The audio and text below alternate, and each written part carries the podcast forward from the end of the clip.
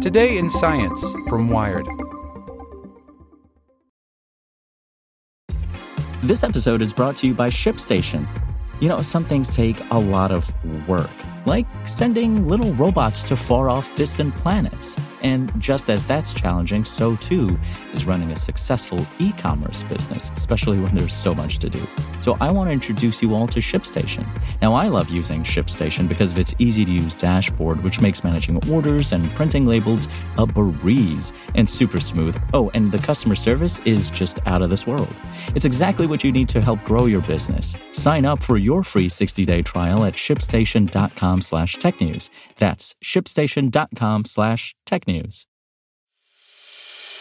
As a longtime foreign correspondent, I've worked in lots of places, but nowhere as important to the world as China. I'm Jane Perlez, former Beijing bureau chief for the New York Times. Join me on my new podcast, Face Off US versus China, where I'll take you behind the scenes in the tumultuous US China relationship. Find Face Off wherever you get your podcasts.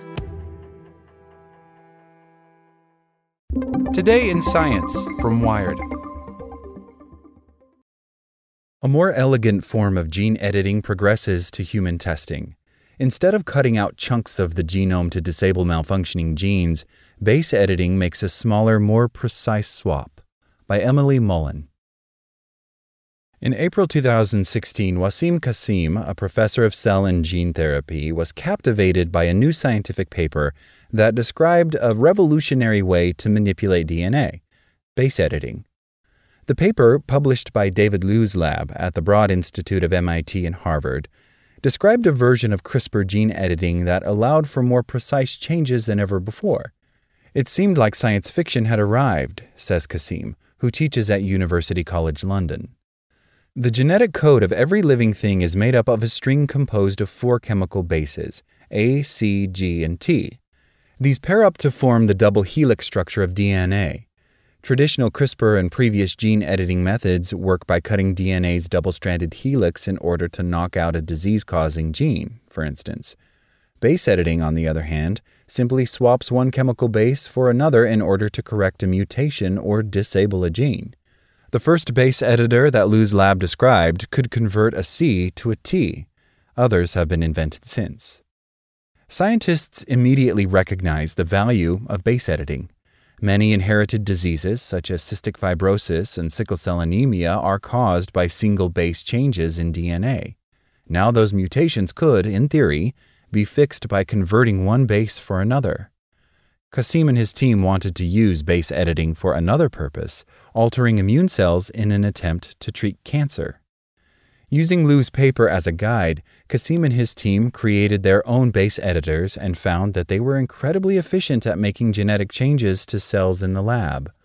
Over the next six years, they worked to improve the technology, and in May, they put it to the ultimate test, using it to treat a leukemia patient in hopes of curing her cancer. It was the first time this new form of gene editing was used to treat a human being. The patient, a 13 year old named Alyssa, was diagnosed with a rare and aggressive type of cancer called T cell leukemia in May 2021. An important part of the immune system, T cells normally protect the body from infection, but in T cell leukemia, they grow uncontrollably. Doctors tried to treat Alyssa with chemotherapy and a bone marrow transplant, but her cancer came back. With no other treatment options left, Alyssa was eligible for a trial testing the experimental base editing therapy. Qasim and his team collected T cells from a healthy donor and used base editing to make four separate changes, all C to T base conversions, to the cells. The edits allowed the donor T cells to slip past the body's defenses, recognize a certain receptor on leukemia cells, and kill the cancer. Doctors at Great Ormond Street Institute of Child Health, part of University College London, then infused the edited cells into Alyssa's bloodstream. After receiving the edited cells, Alyssa experienced an inflammatory side effect known as cytokine release syndrome, a common side effect with cancer immunotherapy. In some patients, it can be life threatening, but Alyssa's symptoms were mild and she recovered quickly, Qasim says. A month after her infusion, her cancer was in remission, and she continues to do well. We confirmed the disease levels are still undetectable, Qasim says. He presented these preliminary results earlier this month at the American Society of Hematology meeting in New Orleans. The findings have not yet been published in a peer reviewed journal. It's early days for base editing, so researchers will need to treat more patients and follow them for much longer to know whether the treatment is long lasting. Qasim's team plans to treat up to 10 children in the trial and monitor them for a year as part of the study and then to continue with regular checkups. Qasim and other scientists think base editing may be safer than CRISPR since it doesn't cause breaks in the DNA, a well known drawback. CRISPR works by slicing out problematic chunks of DNA, but it often cuts more than necessary. The cell naturally repairs the damaged area, but the fix is not always seamless. Sometimes the repair process causes random rearrangements of DNA around the edited site, and in the case of multiple edits, there's more risk of these rearrangements. While rare, these mistakes could theoretically give rise to cancer. Base editing, on the other hand, doesn't cause this kind of cellular damage. This potential advantage has led U.S. biotech companies Beam Therapeutics and Verve Therapeutics, both of Cambridge, Massachusetts, to pursue base editing treatments for cancer and a handful of inherited diseases. This summer, Verve began a human clinical trial in New Zealand, and both companies are ready to begin trials in the US. If you want to knock something out, CRISPR is a pretty good way to do it. But if you want to fix something, it's a lot more difficult, says John Evans, CEO of Beam Therapeutics. Base editing is the next generation style of editing that allows us more precise control of the change we want to make.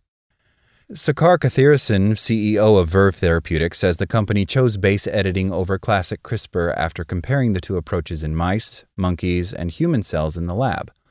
In a 2021 paper in Nature, scientists at Verve and the University of Pennsylvania found that in monkeys, base editing was able to disable a gene called PCSK9 in the liver, shutting down the production of low density lipoprotein, or LDL.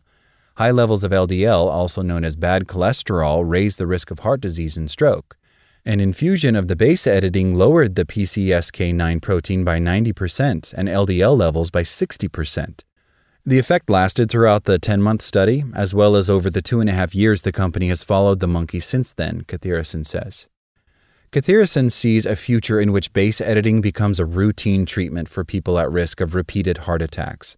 In the US, about one in five people who have a first heart attack are readmitted to the hospital for a second one within five years. After a heart attack, it's common for people to get a stent, a small mesh tube that props open an artery to improve blood flow. Kathiresan imagines that they might one day receive a second preventative procedure, a one time base editing treatment to permanently lower their LDL levels. For now, the company is focusing on testing the treatment in patients with a genetic form of high cholesterol.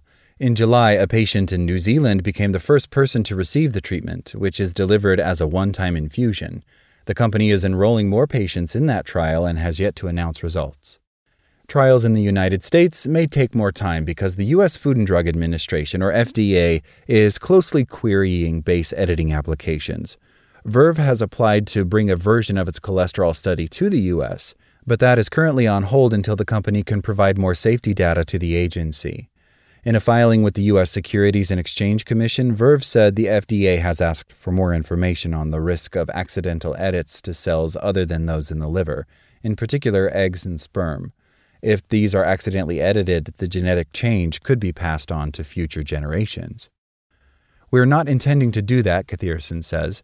Our goal is to have the edit happen in that person and affect the cholesterol of the person that we're treating, Kathiresan says the company has animal data showing that editing did not occur in sperm or eggs in mice or monkeys. Meanwhile, Beam Therapeutics has gotten a green light from the FDA to go ahead with a trial testing base editing in patients with sickle cell anemia, an inherited blood disorder that causes severe pain. People with the disease have sticky, misshapen red blood cells because they have abnormal hemoglobin, the protein that carries oxygen through the body. Beam's treatment makes an A to G edit to activate a fetal version of hemoglobin that counteracts the effects of the sickle cell mutation. Beam is screening potential trial candidates and plans to begin dosing patients next year. But the company also faced questions and a temporary hold from the FDA when it proposed a second trial, this one for a leukemia treatment that uses base edited T cells. In an August financial statement, the company disclosed that the FDA wanted more data about potential off target edits. The agency lifted the hold on Beam's trial earlier this month, allowing the trial to move forward. Evans is not surprised with the FDA's caution. This is new science and we have patients in mind, he says. But once trials get underway, 2023 could be the year that base editing joins CRISPR at the avant garde of gene editing. Like what you learned? Subscribe everywhere you listen to podcasts and get more science news at wired.com/science. Want to learn how you can make smarter decisions with your money? Well, I've got the podcast for you. I'm Sean Pyles, and I host NerdWallet's Smart Money Podcast. Our show features our team of nerds, personal finance experts in credit cards, banking, investing, and more.